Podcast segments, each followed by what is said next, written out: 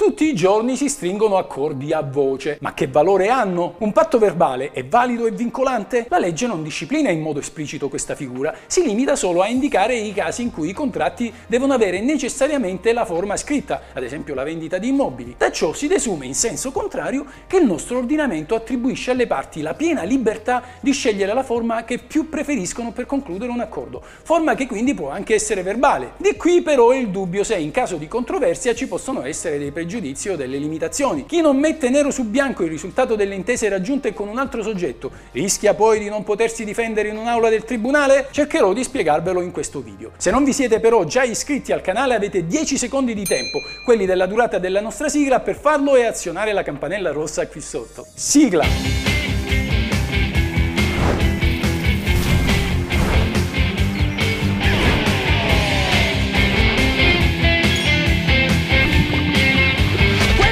Legge.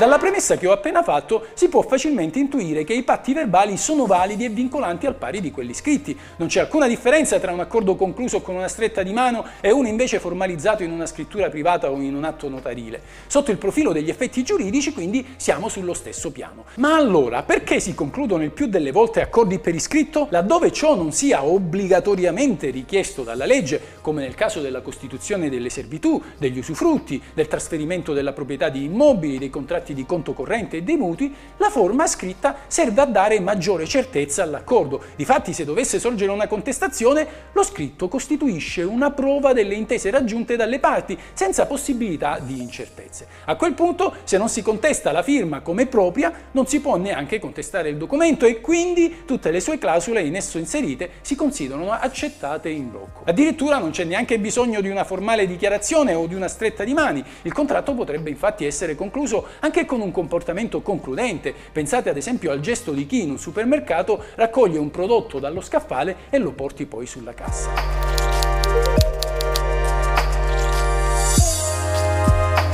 Ciò nonostante ci sono dei casi in cui i patti verbali non hanno alcun valore. Il primo di questi casi, come vi ho già anticipato, si verifica quando la legge richiede espressamente la forma scritta per un determinato contratto. Si pensi alla compravendita immobiliare, che richiede l'atto notarile, al relativo compromesso, il cosiddetto contratto preliminare, alla costituzione di un altro diritto su beni immobili altrui come servitù, superficie, usufrutto, alla locazione ad uso abitativo, ai contratti con le banche come il mutuo, il conto corrente, il deposito, la gestione di titoli, cassette di sicurezza e così via. Questi sono solo alcuni degli esempi dei contratti cosiddetti formali, ossia per i quali la legge pone il requisito della forma scritta a pena di nullità del contratto stesso. Un secondo caso in cui l'accordo verbale non ha efficacia è quando ad oggetto una donazione di non modico valore. Solo le donazioni di scarso valore economico possono avvenire con una semplice consegna del bene. Per le altre invece, si pensi alla donazione di un'auto, di un conto corrente, di un immobile, di un quadro di grosso valore, è necessario recarsi dal notaio in presenza di due testimoni. Sempre per rimanere in in tema di donazioni non si può fare con un patto verbale la promessa di una donazione futura.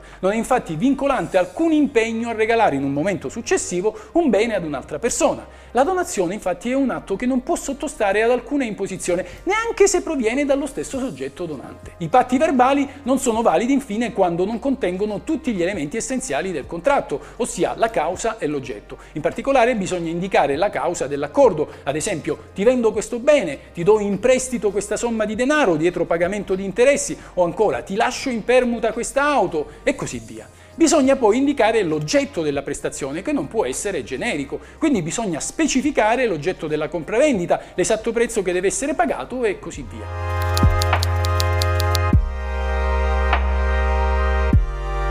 Ora vediamo che succede in caso di inadempimento di un patto verbale. Le soluzioni sono le stesse di quelle previste per i patti scritti. Si deve ricorrere al giudice per ottenere o la risoluzione del contratto, ossia lo scioglimento dell'accordo con conseguente restituzione dell'eventuale somma che è stata già versata o del bene consegnato e a ciò si aggiunge anche il risarcimento del danno o l'adempimento forzato del contratto stipulato a voce con l'eventuale risarcimento per il danno. In entrambi i casi comunque la vera problematica consiste nel cosiddetto o onere della prova. Difatti nel processo civile spetta a chi agisce dimostrare l'esistenza del proprio diritto e se è vero che il diritto in questo caso nasce da un accordo non scritto, sarà più difficile provarne l'esistenza. Si potrà ricorrere ai testimoni, ma il nostro codice civile vieta la prova testimoniale per i contratti di valore superiore a 2,58 euro, un limite mai aggiornato all'inflazione, salvo in tutti i casi in cui per la natura del contratto e i rapporti tra le parti il giudice ritiene verosimile che non vi sia stato un accordo scritto. Bene amici, ora anche voi sapete come si concludono i contratti in Italia e cosa fare in caso di inadempimento. Così da oggi in poi, se qualcuno calpesterà i vostri diritti, saprete che rispondergli. Ehi hey, amico, questa è la legge, me l'ha detto il mio avvocato preferito.